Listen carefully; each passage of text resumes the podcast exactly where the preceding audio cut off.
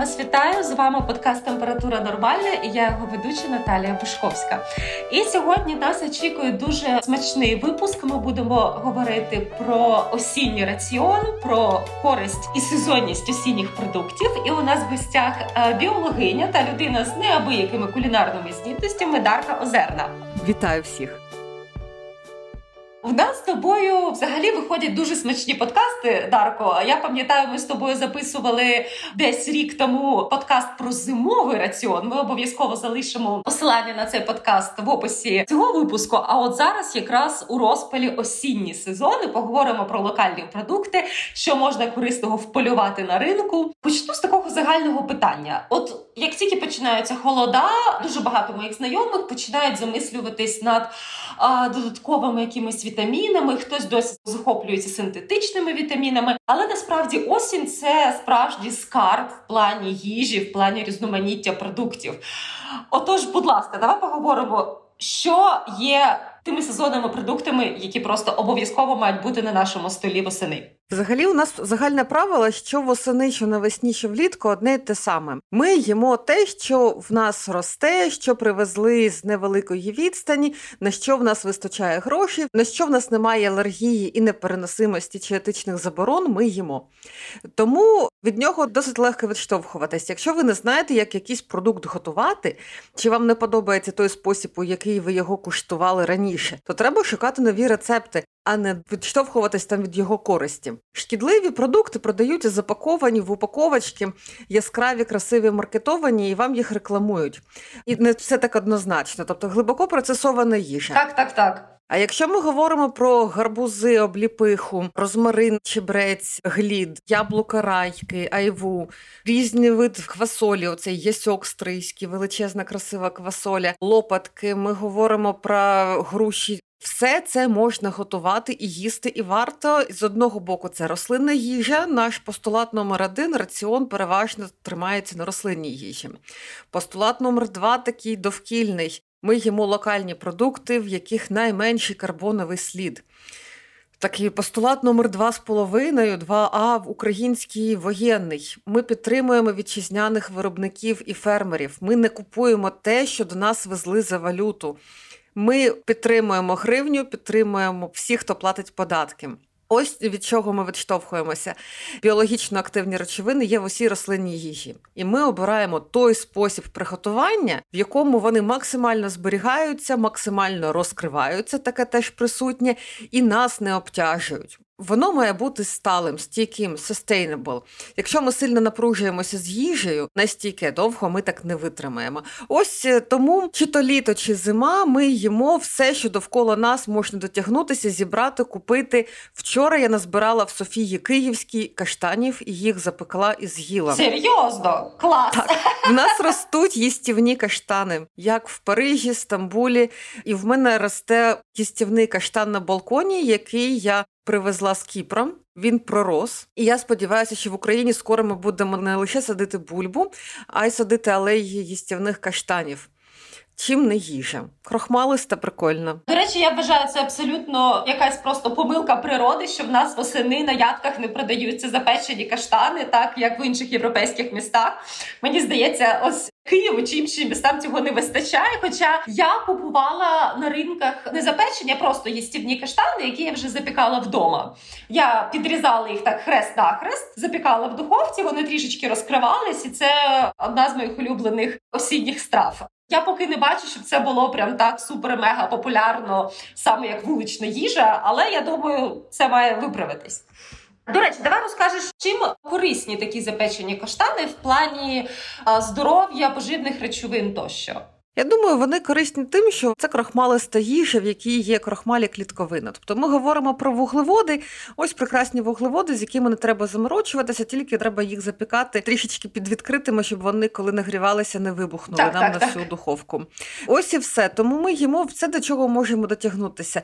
Насправді, у нас зараз є викопана бульба, картопля, як ми її не називаємо. Якщо ми її запікаємо на не надто високій температурі, там до 200 градусів, вона за своєю сутністю більшість будуть ті самі каштани. Ми її просто ретельно гарно миємо, щіточкою миємо і з'їдаємо з лушпинням. Там клітковина, все кожна смітинка, теж вітамінка. Тобто поводимося ощадливо. Це ситуація, коли виграють усі сторони, і ті, хто це виростив, і ті, хто це продавав, і ті, хто це їв, і хто готував і не сильно заморочувався. Тобто це якраз той випадок, коли проста народна їжа виявляється не більш таким вдалим вибором. До речі, оскільки я хочу зробити цей випуск саме смачним, пропоную іноді ділитись якимись кулінарними лайфхаками. Ось, наприклад, якщо ми вже поговорили про картоплю, їжа нібито найпростіша, яка тільки може бути, але її можна зробити трішки більше хіпстерською і зробити таку смеш потейто. А в чому суть? Ви берете невеличку картоплю, ви її варите, але ось трішечки не доварюєте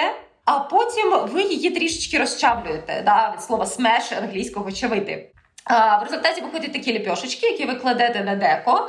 Зверху можна полити розтопленим маслом з чесничком, з травами чи будь-якими іншими улюбленими спеціями. Зверху ще присипати сиром і довести до хрусткої скоринки в духовці хвилин там 10, максимум 15.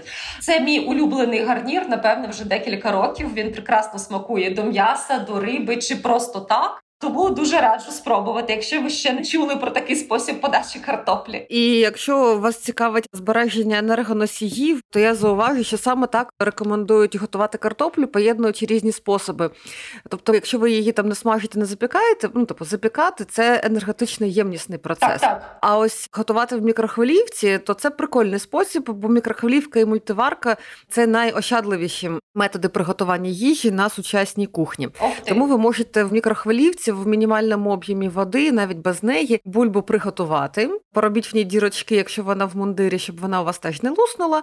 І потім зробіть оцей смеш, і вона буде мінімально оброблена в духовці. Олія так само буде проходити мінімальну обробку часову, і температуру ставте там 170 градусів. Так, так. Тобто більшість олій, якими ми користуємося, щоб це не було, в них точка димлення вона буде значно вища. І тому ви можете не перейматися, просто берете ту олію, і таким чином ви варіюєте смаки смаки. Зараз в Україні можна купити не лише домашню соняшникову, а різні інфузовані олії, насичені смаками прянощів, розмарину, чеснику, чорного перцю, купажовані олії, так, так. конопляну, що завгодно, і таким чином собі урізноманітнювати ось цей компонент жирів, який є в нашому раціоні. І вони цілком класна така штука. І от якщо ми далі йдемо від крохмалистого і народного, то наступна зупинка це бобові, які зараз дуже недопредставлені. Мені здається, в нашому раціоні, бо треба їх замочувати.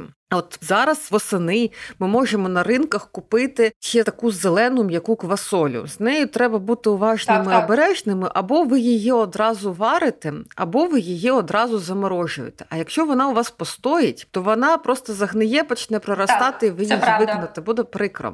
Але її не треба замочувати, і вона, от ви відчуєте, яка вона смачна, насправді і ніжна. Є от стрийські ясі, ясьок, величезна біла квасоля. Її хочуть визнати таким продуктом визначеного походження з Львівщини. Там дуже багато страв, і вона прекрасно пасує до усіх овочевих рагу, усіх печень супів, чого завгодно, салатів. Вона і крахмалиста, і м'якенька, і солоденька, і білкова. І другий такий рецепт це червона квасоля. Її так зараз можна купити теж м'якенькою. Ви її можете підморозити, можете її зварити заморозити, і потім порційно використовувати. Воно пасує усюди від м'яса до баклажанів. І ось далі ми присуваємося з Галичини в Грузію, де квасоля, баклажани, сливи, чесник і коріандр, якого зараз багато. А зверху ще волоські горішки. Ось вони прекрасно утворюють такі угруповання, такі кластери, до яких можна пересуватися. Тобто прекрасна вечеря. Ви просто щось дістали з морозилки і його приготували. Це лобіо можна так само готувати наперед, заморожувати, дістали. Я навіть зробила закрутки з квасолією і баклажанами цього року, тому що я подумала, що окей, якщо я роблю закрутки з баклажановим салатом, приготованим в мультиварці, потім все одно це пастеризую, чого туди не додати білково-вуглеводного компоненту бобових і використовувала і квасолю різноманітну, сочевицю і маш, оці зелені маленькі маленькі боби, мунк. Тому ви так от рухаєтеся. Я нещодавно теж відкрила для себе ось цю величезну, як ти писала мені у Фейсбуці квасолю на анаболіках. Я знайшла її на Буковинському ринку, і мені сказали, що в Чернівецькій області її називають. Ем, не квасоля, а бандероля. Сподіваюсь, я не помилилась. Клас. А на Львівщині ти як сказала? Ясьок. Ясьок. Ясь, яським. І ось я буквально позавчора купувала на вулиці. Я була у Львові. і в мене була задача купити стрийський ясь. Я хотіла піти на первокзальний ринок, не склалося, і в мене вже лишалися останні години у Львові. І тут я йду по вулиці, я заблукала і бачу, продають ясьок. Я така: добрий день, а по чим ваші яськи? Кажуть, 35 баночка. Я кажу, о, то добре, файно, дайте 4, ось мене торба. Мені поки відсипають у квасолю, підходить інша пані, каже: Добрий день, що це у вас за квасоля? Кажуть, ну по 40. Такое. Ось так. Знання правильної назви ну, зекономило мені сумарно 20 гривень. Друзі, записуйте ясьок. Я дізналася це слово від львівської рестораторки і популяризаторки галицької єврейської кухні Льолі Ланди. Ресторан Єрусалим на гастрошоу вони готували чотири страви зі стрийським яськом для весни, літа, осені і зими. Щоразу він був від десерту до компоненту салату. Тому ось е, класно. Я посилаюся на перші джерела. Мій улюблений рецепт і дуже простий готувати ось таку квасольку. Це відварити її, потім окремо підсмажити трішки цибулю з морквою, додати мелені томати. Є вже продають різані томати, консервовані. Можна просто порізати томати, додати щось гостре. Я люблю, коли вона гостра. Це може бути гострий перчик, чи якийсь гострий соус. І отак трошки це все потушкувати в такому томатному соусі з часничком, присипати зеленню і додавати там до гречаної каші, до булгура, до м'яса. І це моя улюблена е, варіація цієї квасолі. Я от теж подумала, що це має бути щось таке ну, як м'якеньке. Ми завжди хочемо, щоб було і солодке, і гірке, і гостре, і солене, і воно було щось хрустке, щось м'яке. І подумала, що дуже таке цікаве поєднання мало би бути. Це баклажани. Ну вони такі нейтральні, але вони м'якенькі. Апельсини або сливи замість томатів, бо щось з томатами в той день не склалося на ринку, а апельсини в мене були, і сливи теж були. Коріандр, стебло селери, воно хрустке, фіолетова цибуля, вона теж досить солодка і хрустка. Корсар називався той сорт, бо Ялтинської в нас зрозумілих причин немає, є підробки. І була ця квасоля, і гострий перець. Вони чудово утворюють таку пару. Баклажани, моркву я тушкувала в мультиварці, потім до них додала свіжі ну, зварену квасолю. Порізане стебло селери, порізаний навіть зі шкіркою апельсин, чесник, листя коріандру, кінзу, тобто гострий перець, і разом все це пропастеризувала, стерилізувала в банках на водяній бані. І, і вийшов справді такі салати. Потім я це розповіла іншій знавчині гастрономії і кулінарних студій в Україні Аврорі Огородник, і Вона сказала, що це класичне львівське поєднання квасолі і потушкованого стебла селери. Цікаво. І що так її готують. І тому це для нас продукти, начебто, звичні, але ми на них можемо подивитися, що це цілком прикольне, достойна, просто їх треба не боятися поєднувати. Я з нами завжди Олексій Коваленко, який відкрив українцям українкам істину, що помідори це теж фрукти, і так, тому так. ми спокійно можемо додавати і кавуни, і дині до салатів а м'ясо поєднувати не лише з томатами, а й зі сливами. І, ну, в принципі, те, що ми читали в якихось заморочливих гастросайтах, тепер для нас стало істиною, яку можете використовувати автономно. Все поєднується з усім, якщо вам це поєднання подобається. Тому цілком окей поєднувати м'ясо з чимось кислим і соковитим, чи поєднувати вершечки і гичку і корінці. Чом би ні? Згодна про сливи ми ще поговоримо, але давай продовжимо ще про бобові. І ми згадували на початку нашого подкасту лопатки. Угу. Або, як кажуть ще буковинці, весь час переживають, що не помилюсь я пастайки. Це по суті така спаржева квасоля, така теж жирнюча на анаболіках. Я їх, до речі, теж вперше побачила на буковинському ринку. Якось в Києві я не бачила чомусь такого сорту.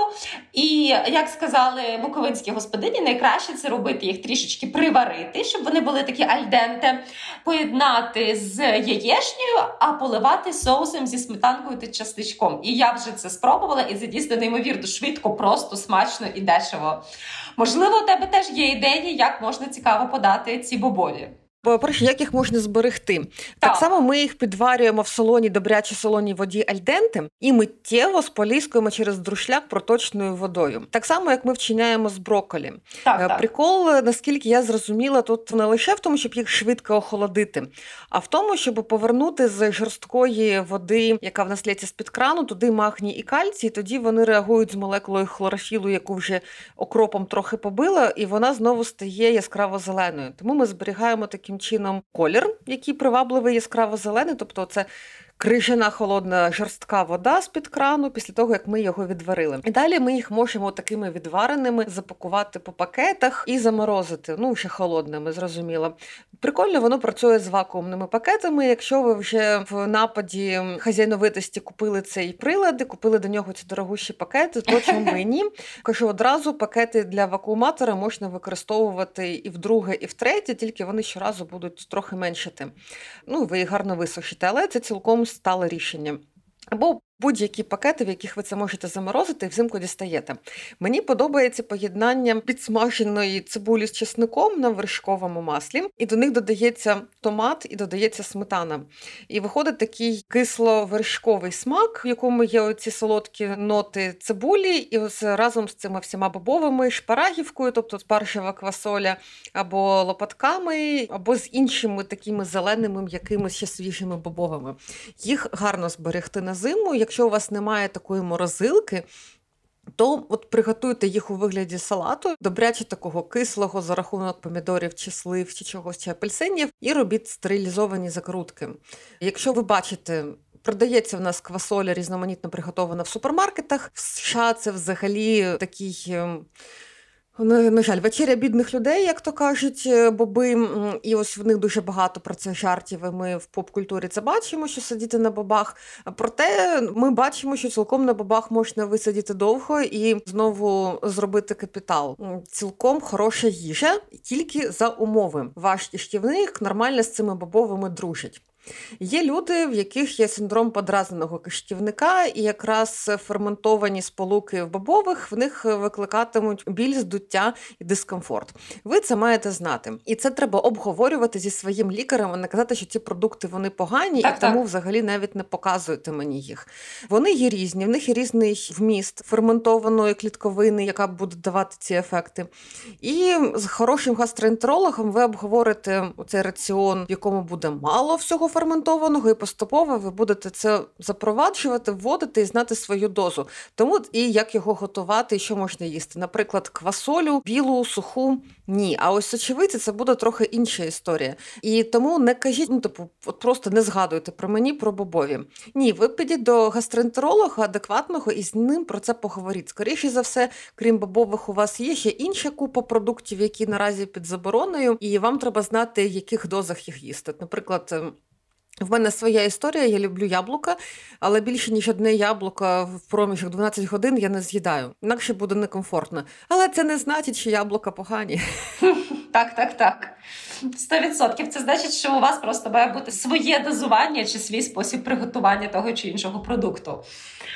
А, Добре, давай же перейдемо до чогось солоденького, особливо до слив. А хочеться зачепити такі теми. Зараз, якщо подивимось кулінарні групи, знову в піку популярності сливовий пиріг від The New York Times, який дійсно дуже смачний і дуже просто готується.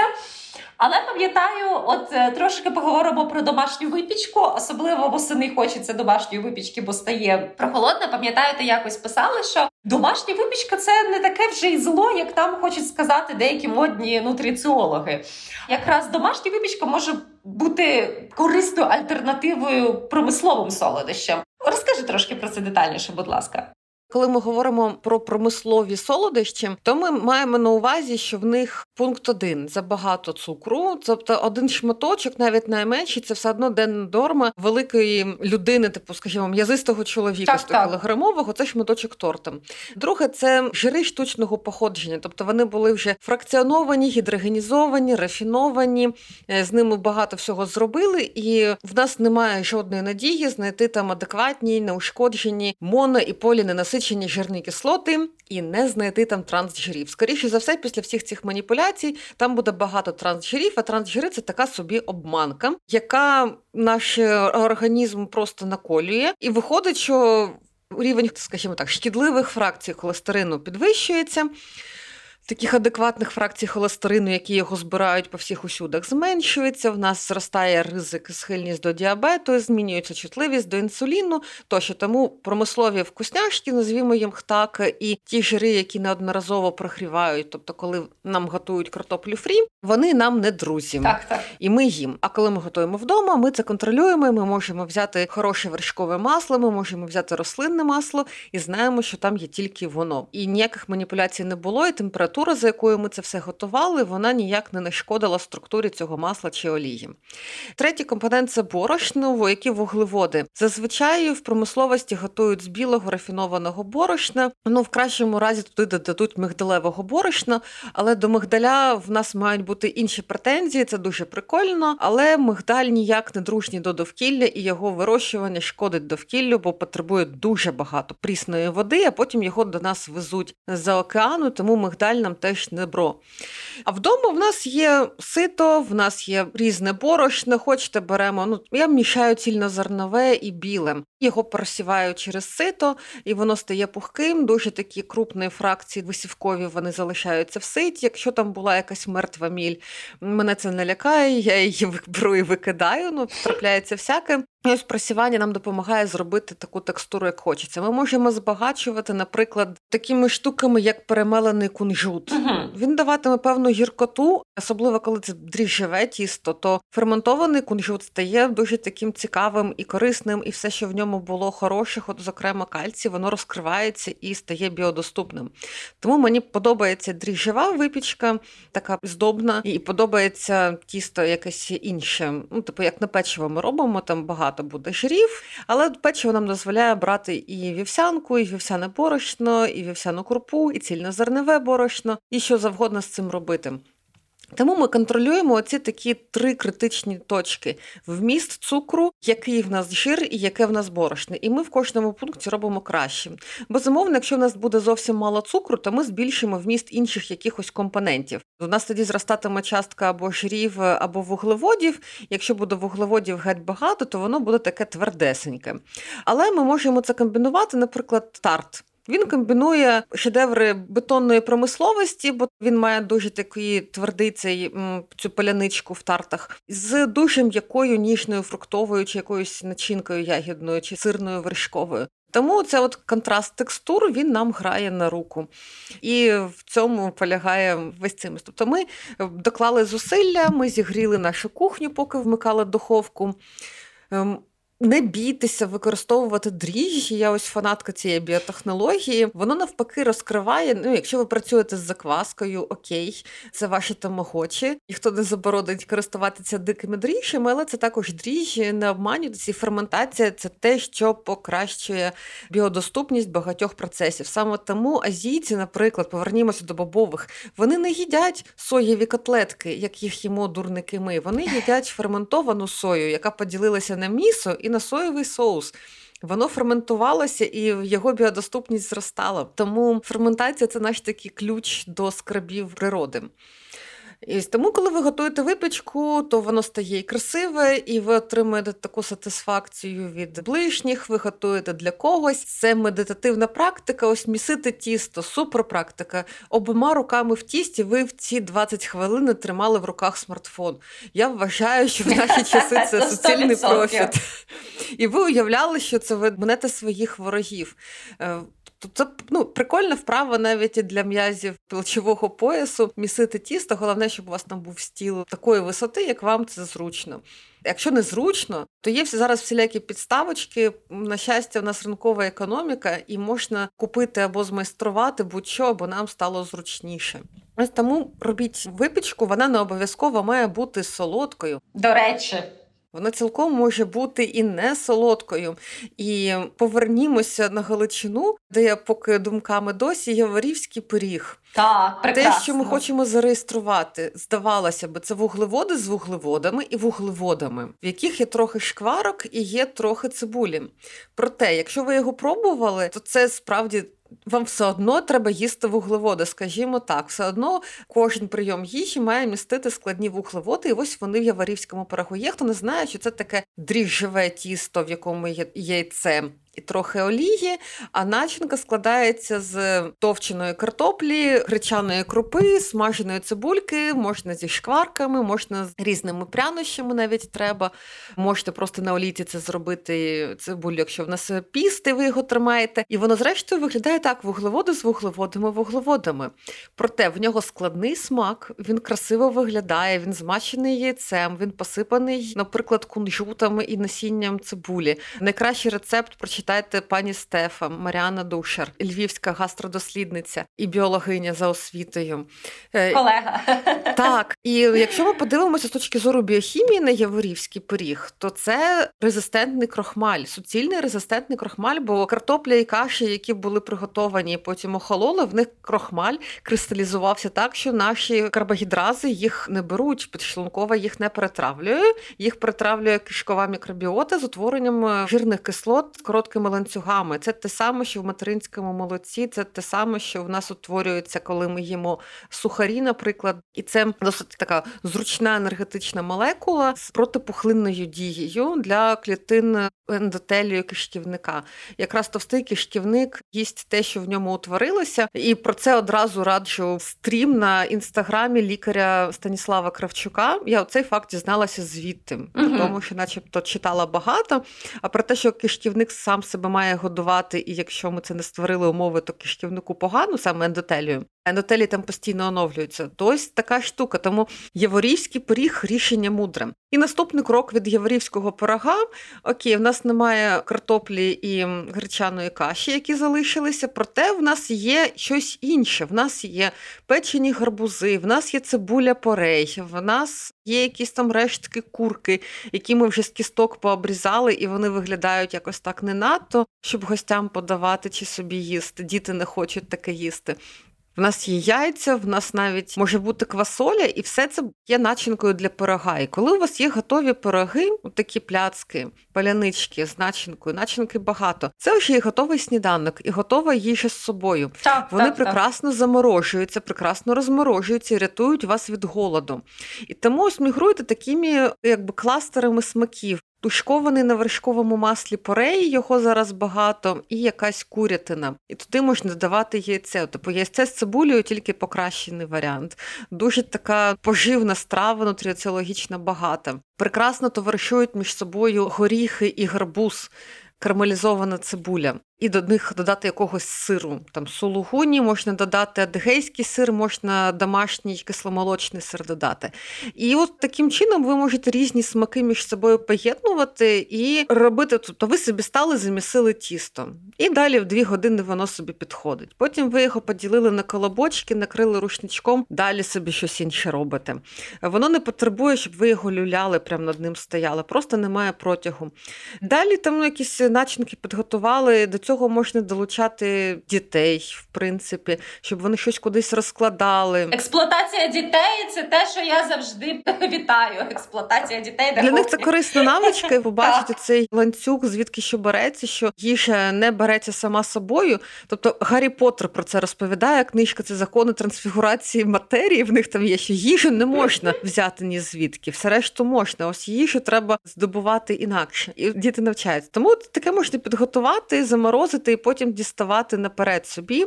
І ми поїли, в нас всі умови збігаються з нашого збалансованого харчування. Вуглеводи, цільнозернові злаки в нас були, бо борошно було. ну, по-хорошому я роблю ну, дві третини білого, третина цільнозернового.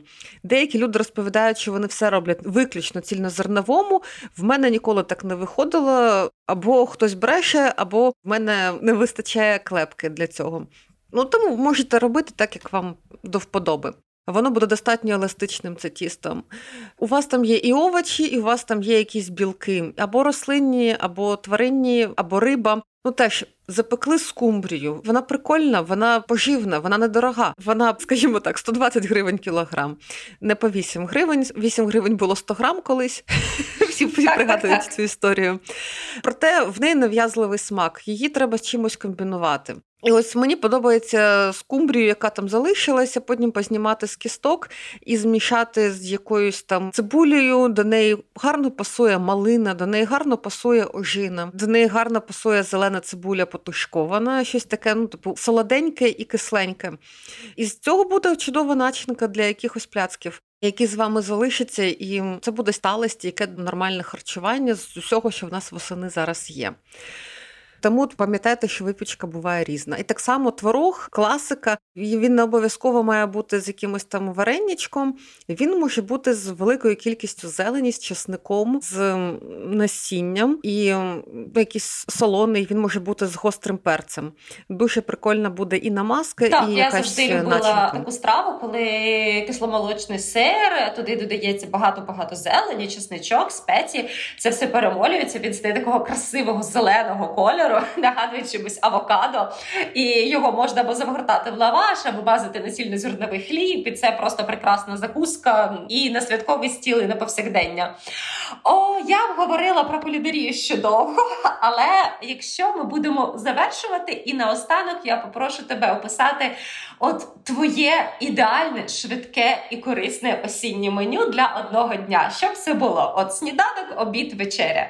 Окей, тоді я уявляю меню суботнього дня, так, враховуючи, що на нас немає ніякої школи, і закупи були зроблені напередодні. Я дуже люблю шакшуку. Угу. Це така середземноморська ізраїльська страва, в якій багато цибулі, фіолетової. Я люблю фіолетову цибулю, чесник, є розмарин, є тім'ян, є обов'язково кумин або римський тмин. І основний компонент цієї подушки для яєчні це томати, перець, можуть бути з ними гриби, можуть бути гострий перець, може бути сир халумі. І вони всі тушкуються. Що я не люблю, то це шкірки. І тому зазвичай я готую наперед, ну типу окей, е, перець можна порізати, але взимку я користуюся закрутками, зробленими восени. Про них я скажу потім. Закрутки помідорів і перцю. І зверху на цю подушку, коли в нас там потушкувалася на оливковій олії цибулю з часником, вони всі потоваришували, ми додали помідори, перець, гриби, що було в домі. Утворилися всі прянощі, кумин, утворилася така пахуча овочева калабаня, і в неї ми розбили яйця, накрили кришкою, стишили вогонь, і ось яйця мають бути на м'яко. Тобто білок схопився, жовток ще частково, ще у жовтку все хороше, дороге, що було, залишилося. Ми можемо його притрусити чорним рожевим перцем, кінзою, хто любить, і це їсти з хлібом та хумусом. Класичний хумус він з нуту турецького гороху, теж копійчана страва. Його зараз можна і купити, можна приготувати. Приготований довго не стоїть, в ньому немає консервантів. Але хумус можна готувати так само із квасолі. Тобто це паста з бобових за своєю сутністю. Це дуже смачно, дуже так. В ньому багато олії. Можна давати тахіну, цю кунжутну пасту з олією. Цілком така хороша білкова вуглеводний компонент сніданку. Скажу чесно, це моя улюблена закуска, напевно, до вина. Це хумус, бажано гострий хумус, з додаванням гострого перцю, нарізати моркву. І я готова з білим вином просто з'їдати. Мені здається, тонни цього хумусу з морквою. Років шість тому я пожартувала в рубриці антропологічні нотатки, що уявна Альона перейшла на здоровий спосіб життя і тому закушувала ігристи морквою. Е, ось треба було це писати про Наталку. Це я, це я. Сто відсотків. На суботу зазвичай я планую, щоб в нас була якась солодка випічка. Зазвичай це сирник. Сирник готується не такий, як галицький, простіше. Тобто на кілограм кисломолочного сиру з супермаркета берете 4 яйця, 5 ложок цукру, 5 ложок манки, все це перебивається блендером, і можна його присмачити або церею, або цитрини, або апельсину, або туди блендерувати банан, який вже втратив таку споживацьку привабливість, посипати корицею, покласти зверху яблука тощо. Ось ну, сирник до нього йогурт. Е, сирник для мене, до речі, одна з небагатьох можливостей згодувати дітям якимось чином гарбуз. Бо коли воно все таке солоденько з корицею, з ванількою і туди додається гарбуз, вони погоджуються це їсти. А так, гарбуз вони не дуже люблять. Але от такий вам лайфхак, як погодувати дітей гарбузом, додати його в сирник. Для обіду насправді було б якийсь сезонний овочевий суп приготувати. Це може бути гарбузовий суп або сочевичний.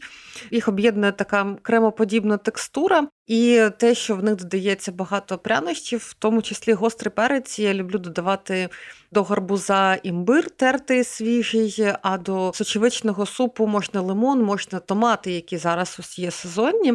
Можна його робити лимонно-томатним з розмарином і уявляти, що ми десь в Туреччині досі гріємося. Сочевичний суп у мене асоціюється з мусафіром. Коли я йду в Києві в мусафір, я обов'язково замовляю там а, їхній суп з сочевицею. Я час забуваю цю назву.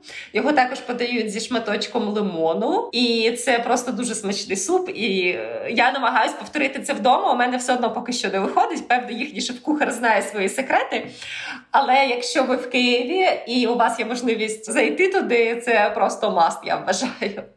Мені подобається до сочевичного супу замість солі додавати соєвий соус mm. і додавати туди кмин, так само мелений кумин, мелений коріандр, які перед цим на маленькі такі пательні. Прогріти трішечки, змолоти в ступці.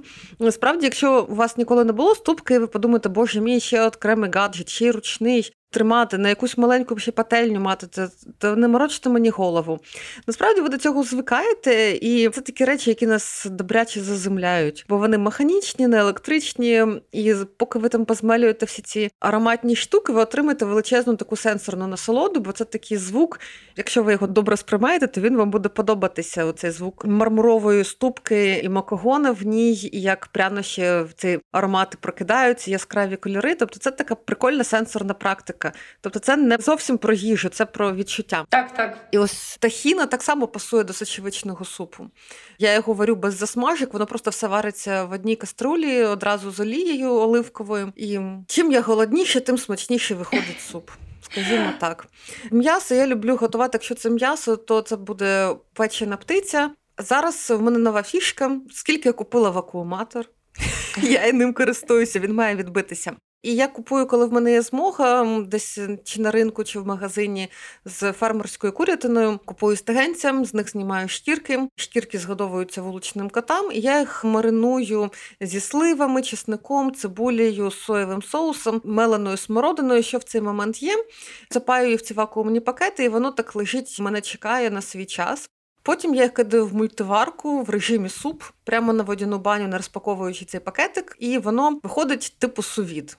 Uh-huh. На режимі супи тушкування, там температура градусів 60, вона невисока, вода активно не кипить, і ось м'ясо соковите, весь цей сік залишається в цьому пакеті, якщо він, звісно, не лусне. І ми маємо таке м'ясо приготоване на низькій температурі, добряче замариноване в своєму соку, і до нього можна там харнір. Ну, скажімо так, що це в нас субота, то скоріш за все це буде пюре, але пюре я роблю ну, Картоплю варю в мінімальній кількості води, яку можна тільки допустити. Потім цю воду зливаю, картоплю товчу з маслом і назад її гарячу вливаю цю воду, на якій воно варилося, щоб весь наш калій, вітамін С нікуди не поділися. Не подівся, так, так. Е, і посипаю це пармезаном. І тепер, от те, що тобі присилала, моя остання любов це дріжджові флейки, дріжджові пластівці. Яким способом нам трішки збагатити вітаміном Б. Ти додаєш їх до пюре. Так, так. так. От я ще не пробувала. Мені е, Дарка вислала подарунок у вигляді неактивних дріжджів. І я все ще сиджу і думаю, як їх використати. І напевно я таки кину їх в пюре. Вони гарно пасують в пюре, вони гарно пасують до сочевичного супу, до речі, і до гречки. Mm, а ось е, я тепер спробувала інші варіанти. От вони такі більш десертні і вони гарно товаришують з йогуртом, але це вже тема інша. Ну, бачите, такі страви вони не вимагають активної роботи. Воно просто потребує того, що я перед цим підготувалася і пішла до своєї там комори, до спіжарочки, з неї все дістала і ну і приготувалася якимись там приладами. І якщо це вечеря, то так, скоріше за все, це буде якийсь пиріг з тими начинками, з курячою чи рибною начинкою, з того, що залишилося, бо потім він має залишитися там на неділю для якихось велопрогулянок, для школи, для чогось такого. І останнє, що типу хотіла готувалася до цього ефіру, ефіру. Колись давно я досліджувала грецьку кухню недовго, і ось в грецькій кухні є такий пиріг з печеною фетою. В принципі, ми всі знаємо тепер цей салат, листя шпинату, печений буряк, фета, оливкова олія, чесник, горіхи. Цей пиріг готується так само, тільки салат кладеться зверху. Угу. Ми готуємо таке тісто, як на яворівський пиріг, тобто в ньому є яйця, в ньому є трохи олії, ну навіть не трохи, ну більше, ну воно таке м'якше, ніж на піцу. І на ньому викладаю там перші шари це фета з чесником і зеленню, і на нього кладеться заздалегідь запечений буряк, порізаний ломтиками. Чим він дрібніше порізаний у вас на пиріг, тим краще вам буде його різати зручніше. Угу. І потім ви його трохи пензлюєте олією. Бо цей контакт повітря з олією передає краще тепло, ніж контакт повітря з засохлою скоринкою. Я посипаю його меленим коріандром, сіллю, перцем, і потім зверху я притрусила його фіолетовою цибулею порізаною, і вона ось зберегла свій такий смак, е, хрусткість певної гостроту. І все це запікається, поки в нас печеться тісто. Виглядає трішечки як піца з салямі, проте це не піца і не салямі. Цілком такий пиріг, який легко розігріти в мікрохвилівці і їсти. Так, ну якщо вам не подобається чесноковий смак, то можете це пропустити. І ось добре воно товаришує з горіхами. А, до речі, теж такий осінній рецепт це капуста. Особливо красиво виглядає капуста фіолетова. Так, так. Ми її пошаткували, полили олією, пересипали всякими там травами, чесником, горіхами і розклали в один шар на деку і запікли ненадовго. І потім вона є або як гарнір, тобто вона не зовсім тушкована, вона от припечена. Посипали пармезаном, це ж наш обов'язковий компонент розкоші. Ну бо будь-яким витриманим сиром підтримуємо, якщо українських сироварів. І воно гарно пасує як начинка для лаваша товаришує з хумусом тим самим і слугує начинкою для пляцків. Тому можна от від цього відштовхуватися. Головне, ми беремо ті овочі, фрукти, всю ту городину і садовину, яку зараз бачимо, і з нею щось готуємо. Шукайте натхнення на Пінтересті, шукайте англійською. Англосаксонський світ дуже щедрий на інформацію, перевірену. Це правда, так. Ви так. просто подивитеся. У нас, скоріше, це якогось компоненту не буде, але це дарує натхнення, і ми побачимо ці харчові кластери, хто з ким дружить, в кого яка валентність. Ось гарбузи дружать з усіма від кориці і родзинок, і вершків до чесника і перцю чілі. Разом з фазою шоколаду і картоплі і порею. Тому будьте сміливими, йдіть на ринок, і як не знаєте, що готувати, то питайте в продавців, продавчинь, користуйтеся сучасними якимись наробками, такими як там формочки для льоду, в яких можна заморозити обліпиху, наприклад, зараз сезон обліпихи. Сезон, так, так. Її перемолоти, до неї додати м'яти, якої зараз теж багато, додати тім'яну. Ось ви купили все одно пучок тім'яну для того, щоб робити того гарбуза чи щось таке. Потім він у вас буде псуватися в холодильнику. Не тіште себе ілюзіями, що ви його дістанете. Або посушіть, або покладіть в якісь інші закрутки, або змішайте його з обліпихою. Все між собою товаришує, і це так. Ну, проявляєте творчість. Як ти сушиш трави в умовах квартири? На підвіконі я їх на рушнику. В мене багато різних таких коциків, ганчірочок, рушничків. Я на них розстеляю. Вони засихають досить швидко і потім складаю в баночки. Так само Мгм. скляні баночки це велика цінність, не викидайте. Так, 100%, 100%. Що ж, я готова говорити про це дуже довго. У мене, до речі, поки я тебе слухала, з'явились цікаві кулінарні ідеї. Якщо я їх випробую і вони будуть вдалі, я обов'язково поділюсь із тобою і на своєму Фейсбуці. І, можливо, навіть додам наш подкаст. В інстаграмі своєму. Так, в інстаграмі так. Я там іноді намагаюсь реалізовувати кулінарні ідеї. На жаль, ми маємо завершувати цей смачний подкаст. Дуже добре, що я перекусила перед тим, як його розпочинати. Дуже всім раджу слухати його наситий шлунок. Я думаю, що після прослуховування цього подкасту у вас буде купа ідей, чим можна поживитися на ринках. І повірте, це буде краще ніж якісь синтетичні пігулки, якщо у вас немає якихось суворих обмежень в раціоні. Але маючи перед собою такий список для Так. закупів, одразу формувати, що ми хочемо купити, і ходіть на ринок. Якщо без автомобіля ви це робите, скоріш за все, робіть це з кравчучкою. Так, так, Або речі. з валізкою для подорожі. Це дуже сталий спосіб і make кравчучка great again.